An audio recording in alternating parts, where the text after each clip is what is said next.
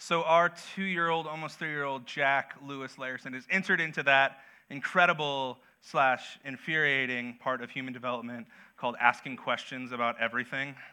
Any parents in the room remember that stage of parenting? When it, it usually comes up in a couple different ways. One, if we ask Jack to do something like uh, turn off Blippi from the TV or pick up your toys, uh, it usually comes with a, first a question of, huh? Like, I can't hear you. Huh? I understand other things, but not when you ask me to do something I want to do, huh? Or right now it's like, uh, it's time for, you know, bath time, buddy. It's time to brush your teeth. It's time to go to bed.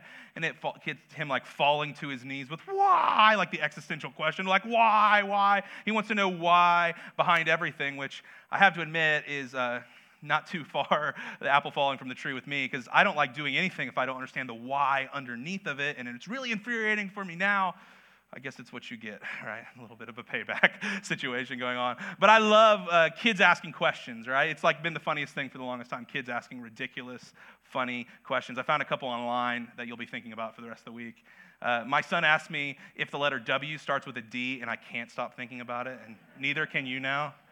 W. Why, huh? How does this work? It's crazy. And I'm a big music fan, so uh, this is a great question that I'll always be wrestling with forever now. Today I had ACDC's Thunderstruck on in the car. My daughter asked me if it was Elmo singing. sort of get what she's saying. And now you won't be able to not hear, like, Thunderstruck, little Elmo doing the thing, you know. Uh, I love it so much. I've got questions too. As I get older, I have questions like over the last couple weeks, um, can, I, what's Wordle? Like, how's the scoring all work? People just posting the scores, but I've not played the game. I don't feel like I'm smart enough to play the game. I'm like trying to decipher was that a good score? Does everybody just put their score no matter what on there? Like, I just don't get it. You know, we all have questions about life, and I'm sure somebody's going to explain to me. Wordle, and I'm going to probably need to be obsessed with it after the service. Um, but uh, we all have questions, right? And it's something we love about our church. Allison just said, like, we're not afraid of questions. We welcome questions. I actually be, believe that most of the growth that I've experienced is because I've asked questions and I've done the work and I've had the conversations to try to understand more. We believe that questions are a holy, sacred pursuit. And one of the cool things about my job being a pastor is I have people come to me with questions all the time and some really good, big, beautiful beautiful questions. Uh, questions like, what does it actually mean to be a Christian? Like, you call like them Jesus followers, but we don't see Jesus. How do we follow Jesus when you don't see the person, right? Like, is Jesus kind of like our imaginary friend? I've had that question before, which I love so much. Like, is being a Jesus follower just like you have to do these religious list of things and that's how you become a Jesus follower by doing this list of things? Or is it by looking at the WWJD bracelets? Shout out 90s kids. Um, do these things, don't do those things. The bracelet's like, what is it all about, Basil, right? Like, we're trying to figure out what it's all about. And I love those questions so much because I believe that when we ask those kinds of questions and we tell ourselves the right story, we find ourselves in the right place. But I think it all begins with the story that we're telling ourselves about what Christianity is all about. What's the Bible all about? What's the story that God is writing through human history? What is that all about? We have to ask ourselves what are we believing? What's the narrative? What's the story that we're believing? Because you know this is to be true, right? The stories that we believe, the narratives that we tell ourselves, they, they direct our feet in a certain direction. They, they really help determine our lives, the stories that we believe. So, for example, if you grew up and your parents had a certain line of work, and if you believed that that was just your lot in life to do what they did, you would never approach other kinds of work at all. You'd feel guilty for even saying, hey, I'd like to go to college or learn this trade because you just believe the story that this is just who you're supposed to be and who you have to be. Uh, for example, if you believe the story that you're not worthy of love and respect in a romantic relationship, then you will settle for less than what you really desire in your marital life and a spouse.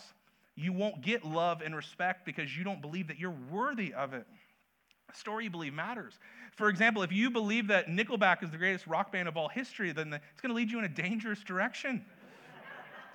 And any Nickelback fans, I hope that didn't offend you too much, just a little bit, so we can have a conversation about how bad they are later. I'm just kidding. If you don't know who Nickelback is, you're really blessed. You know, blessed are those kind of thing going on. But, uh, but you know, like these stories that we believe, man, they, they point our feet in a certain direction. And so, as we're talking about uh, the, how we follow Jesus, I want to reframe us by talking about the story that we actually believe the scriptures is telling and what it's all about. So, over the next uh, six weeks, is like the longest series I've ever done. I'm so excited about it. You guys are going to hate me by week three, but it's going to be awesome. Um, we're going to dive into the, the most famous collection of Jesus preaching and teaching in the New Testament called the Sermon on the Mount because I believe Jesus gives us a manifesto for what it actually looks like to be his people in the world. But it tells us a specific story that the Bible is telling us.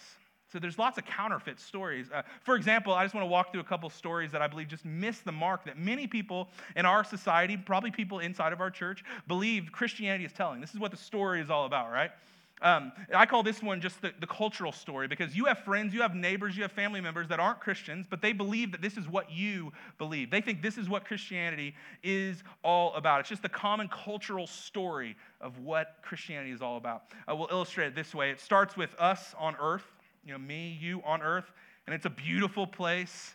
It's a glorious place. It's a terrible place. It's a hard place. It's everything in between. But we find ourselves on this marble spinning in outer space on this planet Earth. And then we live life, and there's no, you know, not going through it. We go through life, and so we walk through life, and sometimes we're above the line. We make good decisions, healthy decisions. Sometimes we make selfish decisions, painful decisions that hurt other people. We go below the line. But we all have to walk through life, and we have our decisions that send us in one direction or the other direction. But a lot of people think that Christianity is all about this decision that you have to make, this pivot point at the end of your life. Like the entire part of you, point of your existence, it depends on what you do at this inflection point at your life. At some point, what's the answer to the question, who is Jesus? Or who is God? Like they think that's what it's all about is how you answer that question. It doesn't really matter if you do good things in life or bad things through life. It's all just about you filling in the Scantron bubble with the correct answer about who Jesus is. And if you have the correct answer about who Jesus is, you go to the good place heaven, you know, the eternal pleasure factory where everything's awesome all the time, or you go to the bad place, hell, the subterranean torture chamber for all of eternity. And a lot of people think that this is the story that the Bible is telling is that we're on earth and it's great and it's terrible and we make bad decisions, good decisions, but do you pray a prayer? Do you say some magic words? Do you fill in the right Scantron bubble on the test about who Jesus is? And if so, you go to the good place. And if not, you go to the bad place. Now, this is a story that most of our American culture is believing about Christianity. Maybe this is the story that you're believing about Christianity too. And I love you, and I'm so glad you're here because I believe this is a counterfeit story. This story is full of so many half truths, so many 25% truths, but it's not the story that the scriptures is telling us from Genesis to maps at the end of our Bibles. It's better than that. There's another version of the story of Christianity that I was handed growing up in the 1990s, modern evangelicalism, where people said, This is the good news of the Bible. This is the good news of Jesus. This is the Gospels, or the whole thrust, the meaning of it all.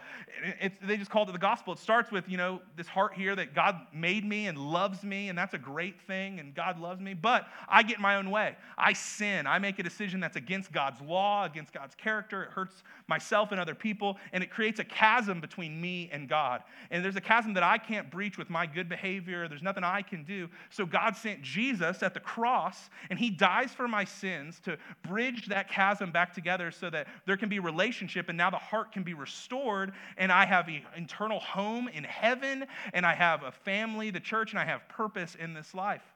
And people call this the gospel. It's the four spiritual laws. You know, you might have heard this before. This is like sort of the story that I was handed growing up. And again, this story just doesn't quite cut it. I mean, for one, it doesn't really make, it, makes our life and our decisions and what we do between meeting God and the rest of our life until we breathe our last breath, it makes it not matter at all. It's just all about getting to the good place at the end by praying a prayer and asking Jesus to forgive us. So it's full of so many half truths, it's full of so many quarter truths. And I just want to like put on the table towards you that the truth is better than that. It's fuller than that. It's more challenging and all encompassing, but it makes more sense as well. The biggest problem with the cultural story of what people think Christianity is about, and this four spiritual laws story, is the Bible. and it's the person of Jesus, the life of Jesus, the teachings of Jesus. So I'm going to swing for the fences this morning. I'm going to swing for the fences the next six weeks or so because I want to reframe us, reprogram our minds to go back to the source and see what Jesus had to say, what his mission was all about, what his gospel was, what he is inviting you and I to participate in and partner with him to do during our lives. But to do so, we got to do a little bit of deconstruction, maybe, if you grew up in church. We got to like tear up the cheesy linoleum and find the wood floors underneath. You guys go on that journey with me? but I want to do this because this is going to be a challenge for us. We're going to go on a journey. It's going to be a lot this morning. Um, but man, it's going to be so worth it if you stick with me. Let me pray for us just to focus us up, to have new eyes for God to move us to where He wants to move us. Is that cool? All right, let's pray. Father, we're so grateful that uh, all truth is your truth. We're so grateful that, um, that you are a good God, a good King. And as we sang this morning, we know you by a thousand names, and they're all so true. The name of Jesus means everything. But God, you have permission to rearrange our thoughts. You have permission to rearrange our hearts and our affections. God, you have permission to move us into the direction you want to move us in this morning. So open us up to your scriptures, to your gospel, to your story this morning, so that we can understand what it means to follow you, because sometimes it feels like we're just chasing after a shadow. So, God, help us learn what it means to be your people this morning. In your name we pray. Amen. So, most theologians and scholars believe the Gospel of Mark is the f- first biography of Jesus' life that was written down. So, I want to start there from the very beginning. And what we get is Mark, who got his information from Peter, who was a firsthand witness to all these things. Mark tells us in chapter 1, verse 14, this is where Jesus comes on to the scene. After John, John the Baptist, Jesus' cousin, was put in prison, Jesus went into the Galilee proclaiming the good news of God. Oh, this is going to be interesting. Like. What did, what, what did Jesus say the good news was? What did Jesus say the story was, the gospel was? Is this the part where Jesus tells us the prayer we need to pray so we don't go to the bad place and we go to the good place? Is this the part where Jesus tells us what we need to do to make sure that we're not dirty, nasty sinners and that God will accept us? Like, is this the part where we get the story that we've all been told in different ways? Maybe, maybe not, because this is how Jesus defines this good news, the message of his ministry. He says this The time has come, he said. The kingdom of God has come near. Other translations say, is at hand, has come near. It is here now. Repent and believe the good news. Notice, there's nothing about eternal destinations inside of Jesus' message. There's nothing about how nasty, dirty, disgusting sinners we are, and it's not all about what we need to do. The message is about what God is doing with this thing called the kingdom of God. That Jesus is uniquely bringing into the here and now, this kingdom of God thing. It's come here, it is near. You can reach out and touch, touch it, it is among us. And he's inviting us to be a part of it. The kingdom of God. This was the center place, the centerpiece of Jesus' teaching and Jesus' ministry was this thing called the kingdom of God. And it wasn't just here in this verse, but all throughout the New Testament, when you look for it in the right place, you see that the kingdom of God was the centerpiece of the movement of our New Testaments all over the place. In Luke chapter 9, we see Jesus sent out his first followers to share the message. And what was the message that they were to proclaim? To proclaim the kingdom of God. At the beginning of the book of Acts, after Jesus was um, crucified and resurrected, Jesus returns to spend 40 days in his glorified, resurrected body with his disciples. And what did he share for those 40 days? He spoke about the kingdom of God. At the end of the book of Acts, after you get this glorious and beautiful story of the New Testament first century church spreading this message of Jesus all over the known world, Paul is writing from a prison cell in Rome. And this is the very last verse of the book of Acts. Paul, he proclaimed the kingdom of God and he taught about the Lord Jesus Christ with all boldness and without hindrance. The thrust of the story from the very beginning of our Bibles in the book of Genesis where God said he was going to be king over all the earth. He owns the earth and everything in it. It's come to its culmination in Jesus. That Jesus' mission, his message was about the kingdom of God. That is what is going on, and that is what Jesus is all about. So I'll put it this way This is so important to us. If we're trying to figure out what following Jesus actually looks like in 2022 in our modern world, we'll put it this way that following Jesus, it begins and it ends with living in and under the kingdom of God. And this is what we need to reframe. This is not just about praying a prayer, it's not just about receiving our personal forgiveness and then we can do whatever the heck we want to do with our lives. It's not about praying a prayer and just getting our fire insurance, if you will, and moving on with our lives. No, it's all about living in and under this kingdom of God thing that Jesus was bringing into the world, that he wants us to partner with them to bring and to spread throughout this world. Jesus is king, and we follow him as our king and under his kingdom way. So, my friends of America, democracy loving friends, I want to invite you to shift teams and join a monarchy. be a part of this kingdom of God thing that he's up to. And before you think I've lost my marbles just talking about politics and how we do governments and all these kind of things, I just want you to consider that like uh, kingdoms um, and uh, monarchies, they actually have some benefits to them. Do you know that monarchies are actually less expensive than American style democracies? Do you know that we spent $10 billion on advertising in the 2020 election? 10 billion with a B. Did anybody have their mind changed from an advertisement? right? I don't think so, right? Do you know that uh, they actually, monarchies bring people together? They unify people more than modern democracies. Modern democracies find wedge issues that divide people and polarize people.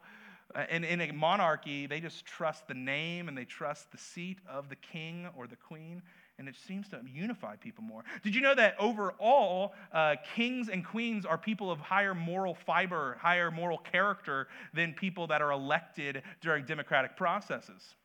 Now, I know we can all point out the bad apples, the mad kings, those people like that, but I, I think they're you know, probably have a higher moral fiber because they don't have to like angle and house of cards this thing to like get power and to maneuver politic wise. They just are in charge and they feel it is a blessing to do it.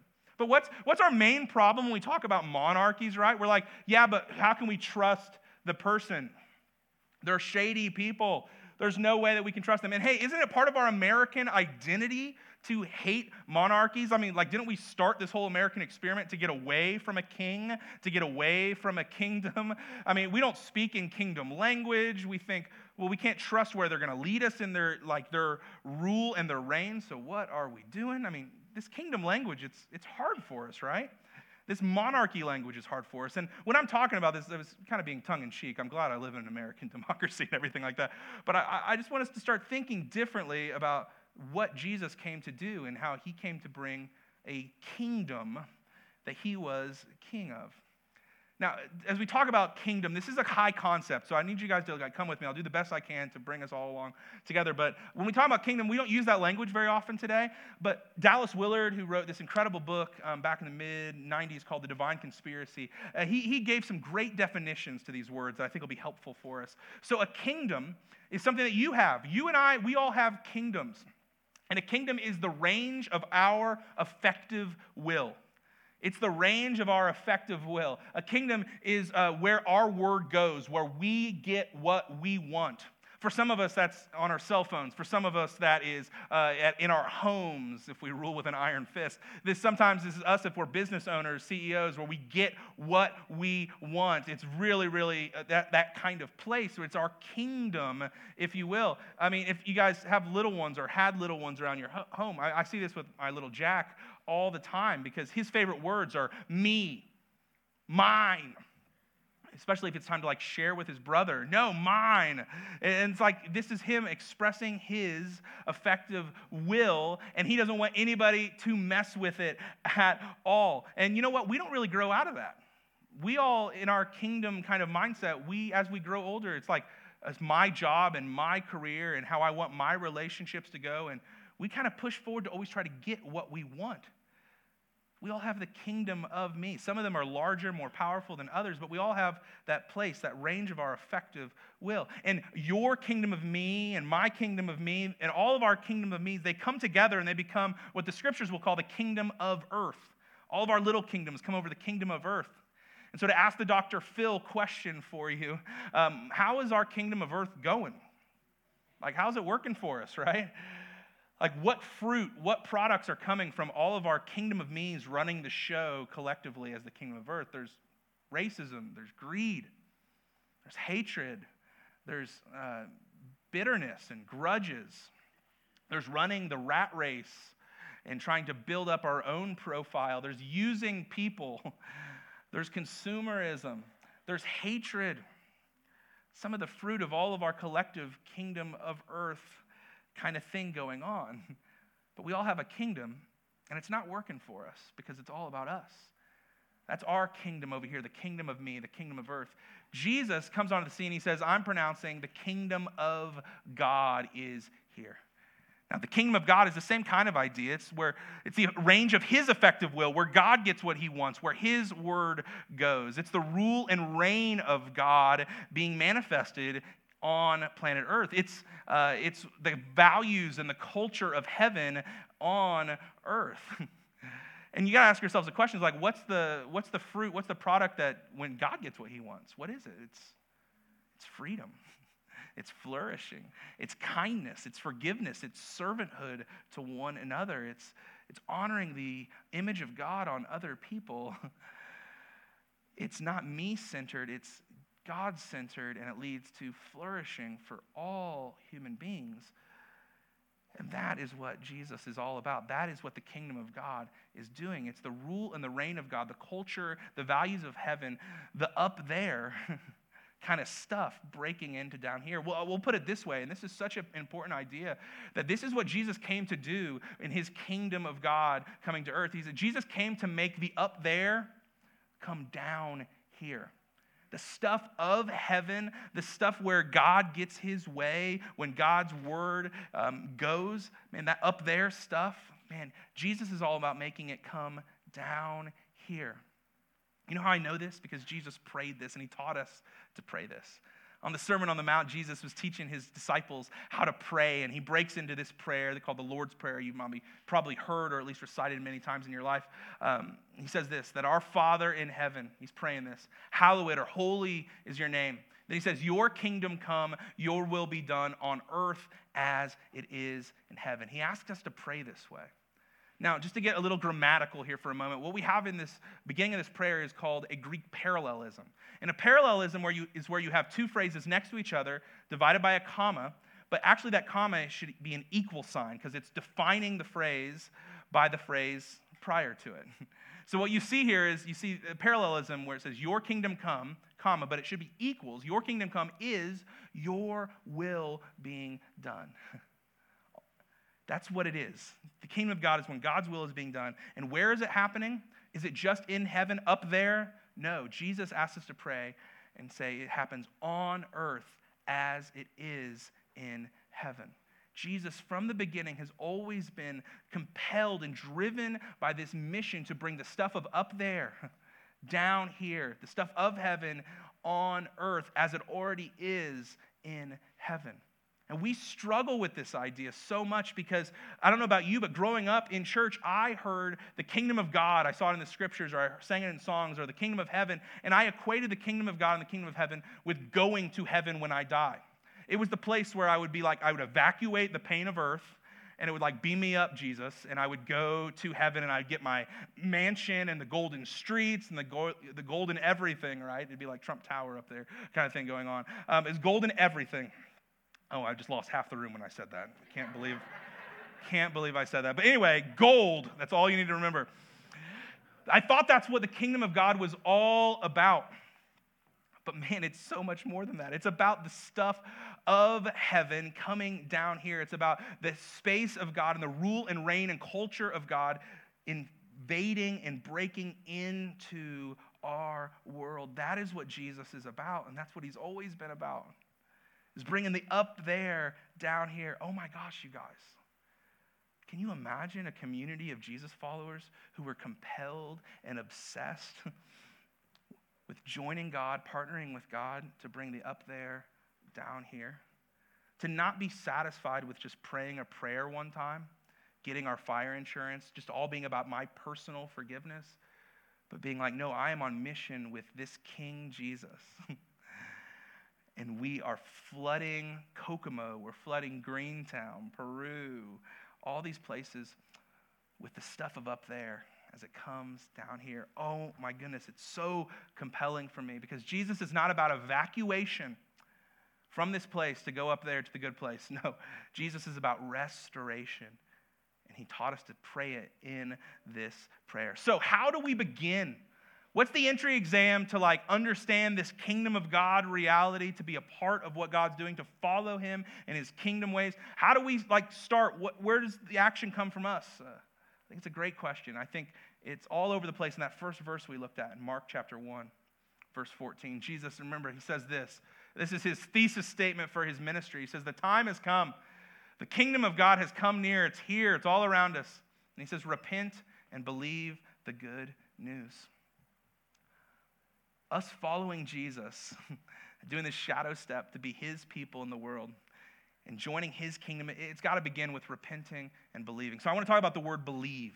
Because in our modern way of thinking about things, the word believe in our Western culture, believe means to acknowledge something. It's like to fill in the bubble on the Scantron, right? It's to, yeah, I accept that. Yeah, that's true. And so we acknowledge it with our minds. And many of us, when we think about believing Jesus and believing in Jesus, is like, yes, I believe he was a person. And yes, I believe he died on a cross. And yes, I'm okay. He died for my sins. I'll even go there. And we think that's what belief is. The problem is that the word that's used in our New Testament is a wider, more beautiful, more demanding idea than just mentally assenting to an idea. The word used for belief and faith in our New Testament is the Greek word pistis. And pistis means belief, yes, so it means there is a mental side of it and believing it, but it means more than that. It means fidelity or faith to. It means commitment. It means pledged loyalty. So when Jesus says, repent and believe the good news of the kingdom, that I am king and I'm doing a new thing in this world. What he's saying there is not just to like accept it or acknowledge it. He says, show allegiance to me and my kingdom. Make me your king, your Lord, your boss, your leader, your rabbi. Make me that person in your life. And that is how you believe in me, is that you show allegiance and fidelity and commitment to me. So let me ask you a pesky, annoying, maybe a painful question. At least it's been painful for me this last week as I've wrestled with it. Let me ask you this question Are you simply acknowledging Jesus? Like you acknowledge, you accept the reality of Jesus? Are you simply just filling in the bubble on the Scantron? Or do you have allegiance to King Jesus? Do you believe that he is doing something new and that he is king of the universe and he desires to be king of your life, therefore? and you have allegiance to him, like you believe in him that way, because it's really easy to like just go towards Jesus when, you know, life hits rock bottom, right? Or when we need some advice and so then we open up the God door and be like, "Hey, can you give me some advice here?" It's easy to treat Jesus like a representative in our democracy, right? Where you can like shoot him a message when you don't like something that's going on or you can sign some petition when you don't like something that's going on. It's easy to do that. But to see that he's king means that you've got to align with him, that you are putting allegiance towards him and him alone. Man, this is the challenging question for me. And maybe it is for you too. But joining this kingdom of God thing he's doing, it begins with believing in him, putting your trust in him and your allegiance towards him, not just acknowledging or accepting him, which is easy and which 75% of Americans have already done. but it doesn't seem to make that big of a difference and move the needle. So it begins with belief. Sorry, I don't know what's going on with the lights. Uh, it begins with believing in Jesus, having allegiance towards him. But also, Jesus tells us this it was to repent and believe. Repent and believe the good news. Now, we've talked about repent before because this is a word that gets a bad rap, right? We see the word repent, and my mind goes to like a shame filled kind of culture where it's like, you need to turn or burn, you need to repent from your sins. This is kind of the language that was um, handed to me, maybe not to you, but at least to me. Repent is like a dirty word. It's like, dang, settle down. But the reality is, repent is a beautiful invitation. Repentance opens up a whole world of possibilities that so often I don't believe is possible in my flesh, in my humanity, where like we can change. Repenting literally just means to turn and walk into a different direction. It's to go in a different way that we, than we were previously walking and to find ourselves in a new destination. So Jesus says, I want you to have allegiance to me, but I also want you to turn and walk in a different way that's going to bring you to my kingdom and have you partner with me in this kingdom movement of bringing joy and justice and love and grace and hope and healing into our neighborhoods and into our workplaces, into our worlds. So repentance is just choosing to believe that we can walk in a different direction and change. And you know what? The early Jesus followers did this. It was so crazy. You know, the first Christians, uh, they weren't called Christians. That Christian was like a word that was used just a couple times in our New Testament. It was kind of a derogatory phrase, but they were called something else. They were called the way, members of the way. You see this all over the book of Acts. We see that people that belong to the way, followers of the way, they were followers of the way. And they were called this because they walked in a different direction. They lived in a different way. They repented and didn't just walk the way that the culture walked, but they followed King Jesus in his way, and it led to lots of crazy stuff. It led to goodness. It led to like hope. It led to like uh, equality and equity among different groups of people that there was, wasn't equality and equity at all beforehand. Actually, there's this one letter that's preserved for us, is recorded in the second century, written from a Roman official to this guy named Diognetus. And this is what he says about the followers of the way, these early Jesus followers. I think this is so crazy, you guys. People that repented and walked in the way of the kingdom. And he says this that these Christians, it is true that they are in the flesh, but they don't live according to the flesh. These Christians, like, they're, they're humans, but they don't live by their animal appetites. They don't just do what feels good and take what's theirs that they think is theirs when they want it.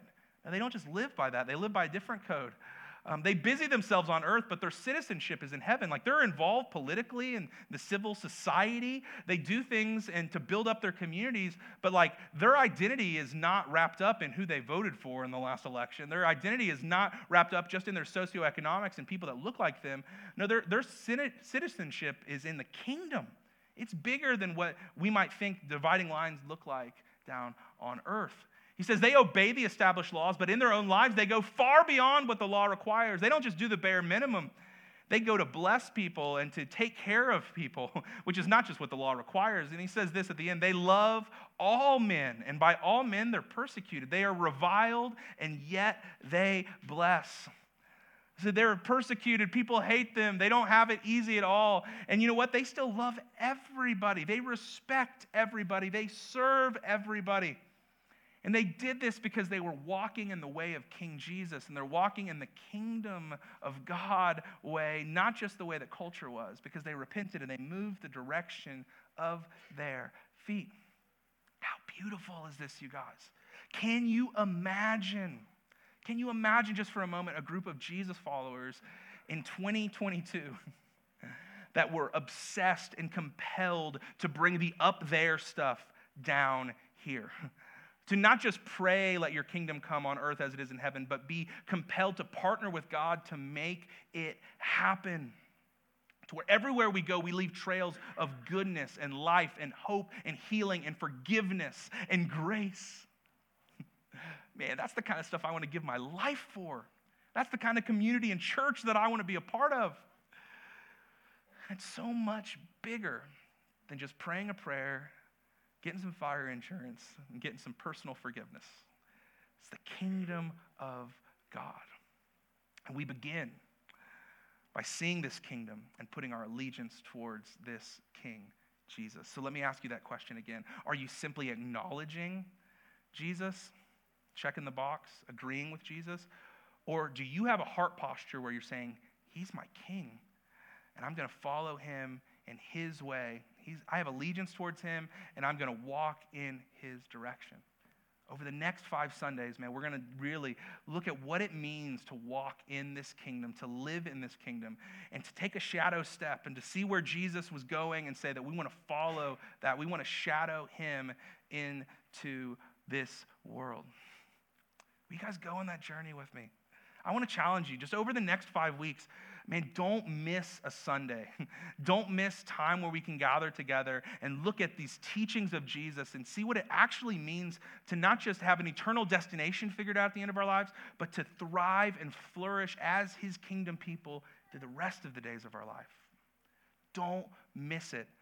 Make a commitment to be here, to go on this journey with us so that we can follow Jesus as our King, so that we can be people that believe in him And by belief, I mean have allegiance towards him, have people that repent and don't just walk in our direction of culture, but walk in the way of the kingdom. Because God wants to partner with you. God wants to partner with me. God wants to lock arms with us and lead us to bring the stuff that's up there down here. It's what He's always been about. And the time has come, you guys. The kingdom of God is near and is at hand. And He's inviting us to join Him. You know, one of the ways that in the first century, um, and throughout church history, actually, people have uh, declared their allegiance to Jesus as their king was by going into the waters of baptism. And this is like this beautiful sacrament that Christians have been doing for centuries where uh, it doesn't matter what your background, what your past looks like, what your uh, upbringing was, but people going into the waters of baptism, identifying with King Jesus, saying that I trust this Jesus and I am putting him in the Lord seat, the king seat of my life. And so they go under the waters to say that they're dying to their old way where they just followed the me way, the kingdom of me, where it was all about what I want when I want it. They would go under the waters to represent death to that. They'd come up out of the waters to be to represent that Jesus is the king, this resurrected king, and they're part of his kingdom now. And next Sunday, you guys, we're going to be celebrating baptism. We've got four people already that are going into the waters.